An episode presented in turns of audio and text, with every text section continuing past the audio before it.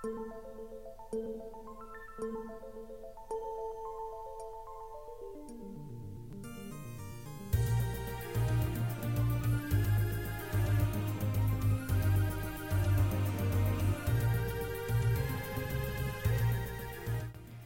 ー、皆さんこんにちは。社会歴史研究同好会部長のベンツ240です、えー、ついに第2回目ということで、えー、第1回目のアップロードにかなり手間取ってしまったんですけどもあのなんとかね企画としては続けていけそうかなということでまああのそのアップロード作業にもともと不慣れだった関係もありちょっと今回その上げるのもね戸惑ってしまったんですけどまあまた、え、これから回を重ねていくごとに慣れていければと思います。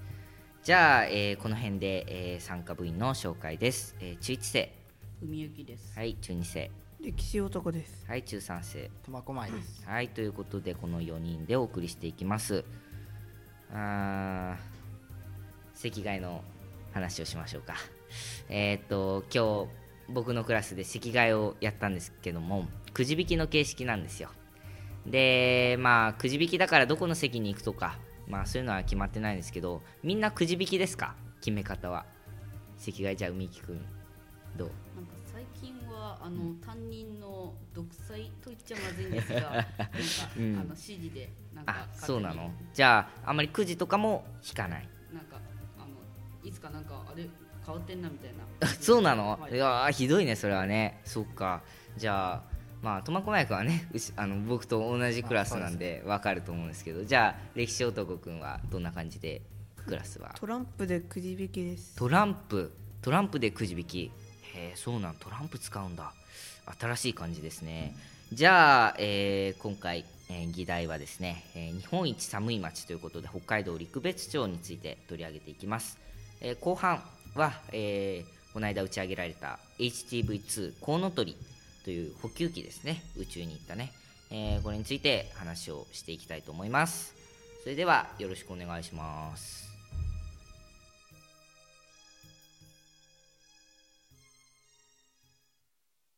はい、えー、それではですね、えー、日本一寒い町、えー、ということで陸別町北海道陸別町について取り上げていきます。まず、えー、陸別町は日本で一番寒い町ですということでこれなんで寒いのかという話になるんですが、えー、陸別町は北海道の内陸部に位置し周辺が小高い山に囲まれているため、えー、冬の間これ厳しい寒さになりますと、えー、冬の間の晴天率が陸別町高いらしいんですが、え早朝にはその影響で放射冷却現象これね中学受験の時ありましたね理科でね、えにより気温がぐんと下がりマイナス30度を下回ることもあると。で、えー、ダイヤモンドダストダイヤモンドダストってみんな知ってる？どんなものかちなみに、はい、どんなの？なんかキラキラしてるやつです、ね、キラキラしてるやつ。雪とは関係ないの？いやなんかいやよくわかんないです。よくわかんない。そっか。まあダイヤモンドダストあまり確かにねあのー、結構馴染みはないですよね。我々には、えー、このダイヤモンドダストこれやっぱり珍しいと言われているそうなんですがこれも何気ない日常の中にあるというもうこれだけで恐るべき寒さっていうのが想像できると思うんですが寒い町を生かしたですねこの陸別町かなり取り組みをやってるんですね。でその一環がですねえー、っと移住体験というものをやっているらしいんですよ陸別町。日本一の体感生活体験の参加者を募集しますというタイトルで公式ホームページに載ってるんですが町が助成してくれるんですよ。えっと、交通費とそれから、えっと、宿泊費だけかな。3万9000円ぐらい払えば14日の場合は。でこれは移住促進モデル住宅の賃借料ということで3万9000円。でも4万円ぐらいでねあの移住をね考えている人が体験できる機会があるっていうのはこれはいいことだよね。やっぱりそのこういう体験っていうのはなかなか他の町では見られないと思うのでこれ日本一の体感移住体験海木くんどう思う？いいやーやってみたいと思うまず。あーはいそうですね。あそうやってみたいと思う。修学旅行や家族旅行とは違ってかなり長期間ですしそうね。それそれにかなり料金がリリーズナブル、そうか。おリーズナブル。かっこいい言葉が出てきましたね。そうね。4万円ぐらいで行けるならね14日間もいられるならいいよね。ただちょっとやっぱり寒いからね、うん、ちょっと寒いのは俺は苦手だからちょっと遠慮したいかなって感じなんですが、えー歴史男くんはやってみたいと思いますか？はい。やってみたい。はい。東京はあまり雪が降らないのでああそうだね。雪が降るのはどういう感じなのかちょっと。ああなるほどなるほどなるほど。そうだね。雪がこうたくさん降ってる。確かにちょっとずつね積もるぐらいはやっぱ一応見てはいるんだけど、はい。そのたくさん降ってるって北海道どんな感じなのかなっていうのは見てみたいよね。はいうんそうなんですよ。だからやっぱり寒さという点で一番で、えーじゃあ北海道に一応ね毎年夏行っているという苫小牧くんはい。これ、えー苫小牧に行ってるんだよね、はい一応ね。ね。はい。これ陸別町からどれぐらいの距離にあるか調べてきた？あはい300キロぐらいあって車でだいたい5時間ぐら5い時間ぐらい。そうね、えーここへ時間の話出てきたんで、えー一応話をしておきますが、えー札幌市内までこれ大体同じぐらい5時間。でそれから自動車でなんですが北見市内から1時間帯広市内から2時間旭川市内まで2時間半ということになってます。まあだからやっぱねこれ札幌市内までって同じ道の中なのにこれ5時間かかるっていうことはすごいことですよ。だからやっぱりね本当に北海道大きいんだなっていうことが分かる。これ東京からだと多分愛知ぐらいまで5時間あればね全然いけると思うのですごい大きいんだなって思いますね。それでオーロラが見えるっていうことなんですよね。もうオーロラが見えるっていう時点で すごい寒い街なんだなっていうのは分かりますけど、えー日本国内では珍しいオーロラの観測にも成功しており11年周期で太陽活動が活発になる平成22年から23年には陸別町の空にオーロラが出現することが期待されています。オーロラ生きてるうちに一回見てみたいよね。ねどんなもんかね。北の国っていうのはそのやっぱ北の国行かないとオーロラって本当見えない見られないもんだからね、うん、やってみたい行ってみたいと思いますけども。それでは第1部時間になったので終わりにしたいと思います。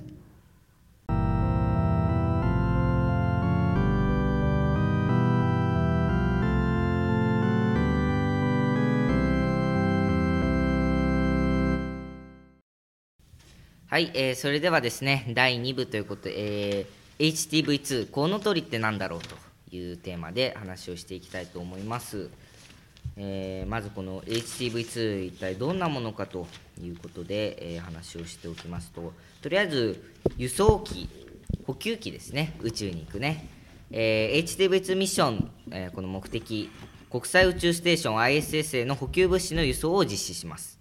で ISS で不要となった物資を搭載しコウノトリ2号機の解体とともに廃棄すると。だから必要なものを送ってでいらないものを持って帰ってくると。まあ途中であのー機体ごとまああの廃棄されてしまうそうなんですが。でコウノトリ2号機は1号機の運用結果を反映し、えーこれらの改良結果の検証も行いますと。あのつまり1号機を1回やったんでそれを改良したのが2号機と。だからそのどんな点が良くなって、まあ、どこがまだ改良足りないかなというのを見るという意味でもあるそうです。そうだ種子島について調べてきてくれた みきくんちょっと読んでもらえますか？あはい。はい。あのあのですね種子島はあの世界一美しい宇宙基地を抱えることでも一応名誉を持っておりまして、うんうんうん。ロケットの打ち上げのたびに成功を祝う看板や上りが立ってロケット関係者が街にあふれると。あーやっぱ町を挙げてっていうかね、島を挙げてというかそれで海外の人もやっぱいっぱい来るのかね、はい。うん。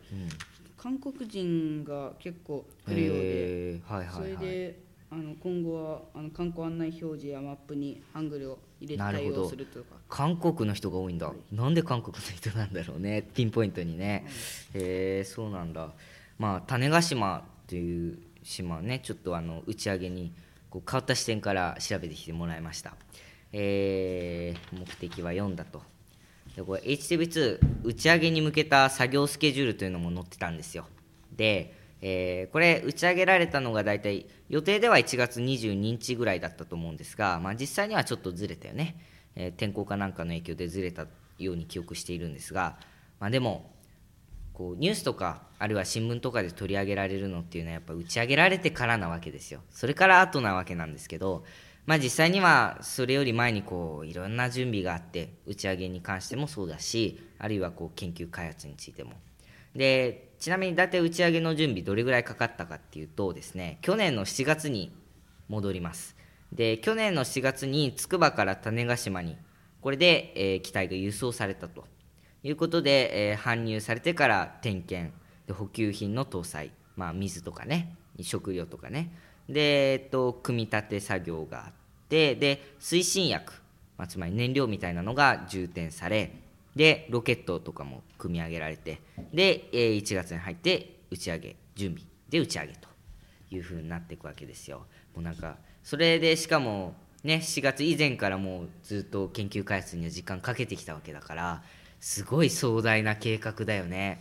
いやー本当にでちなみに HTV1 というのがありました。第1号機、えーこの第1号機っていうのは、まあ、技術実証機。さっきのはその改良どんなところを改良してよかったかまたちょっと改良足りなかったかっていうのを見る目的だったんですがこっちは技術実証機ということでまあ手探りだよね。それこそこの番組と同じように手探りでやってるんですね。で搭載された物資が2号機は5.3トンだったらしいんですが1号機は4.5トン。これなんで少ないかっていうと単独飛行中に運用検証試験を実施するため搭載する物資が通常の HTV の補給物資運搬能力よりも少ない量になると。いうことなんだそうです。いやだから結構1号機と2号機の比較もねこれネットで見てみるとすごい面白いんですがじゃあここで歴史男くんあの HTV2 について調べてきてくれたことをお願いできますか？コウノトリというのはあの、はい。日本の国際ステ国際ステーションにも物資を運ぶ無人宇宙船で、うん。それで種子島宇宙センターからコウノトリを搭載した大型ロケットがうん。打ち上げられたということが分かるなるほど。そうか。やっぱりねこのロケットロケットの中にそうだね入ってんだよね。HV2 ってね。ですごい写真あのイメージ画像なんだけど写真見たんだけどすごいちっちゃいのね。でこう ISS って国際宇宙ステーション。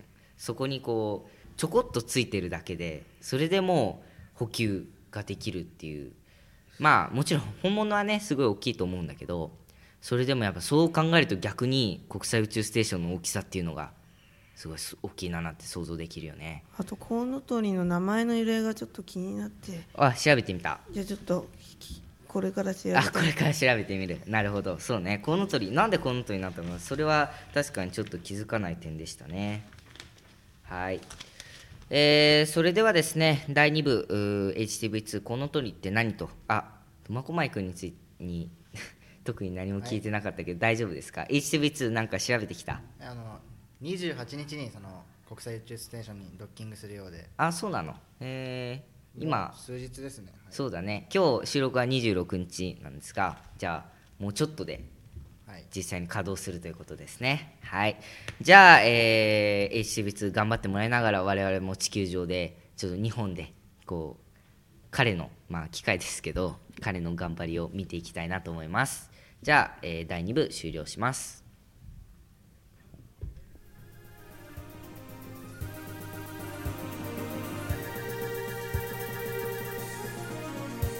はい、えーそれではエンディングいきましょう。はい、えー番組では、えー皆様からのメール、お便りを募集しております。メールの宛先は歴研7201アットマークヤフーコム JP ドットドットですね .com はい JP えー、yahoo.co.jp です。はい、続きどうぞ。歴研の綴りは REKIKEN ですお便りもお待ちしています郵便番号108-0074東京都港区高輪。2-1-32学校法人高輪学園。社会歴史研究同好会行き。なお番組配信ページ内にメールフォームがございますのでメールの場合はそちらから送信いただくと便利です。またメール並びにお便りは必ずご自身の年代性別を併記した上でお送りください。はいということでエンディング読んでもらいました。いやーちょっとこれ 実は何回も撮り直したんですけどどようやく無事に終われそうな感じですが HTV2 についての方がやっぱ印象残ってるかなと個人的には思うんです。みんなも HV2 について調べてきた人の方がね2人いたからね多かったね。まあコウノトリ離れて頑張ってもらってますけどじゃあそんなコウノトリに歴史男くん一言お願いします。コウノトリはまあこの前はなんか日本のやつがなんか失敗したとか言ってて。あそうなの？失敗したっけ？あ敗そうなんだ。また後で調べてみます。それじゃあね、えーまた次回、えーお会いしましょう。失礼します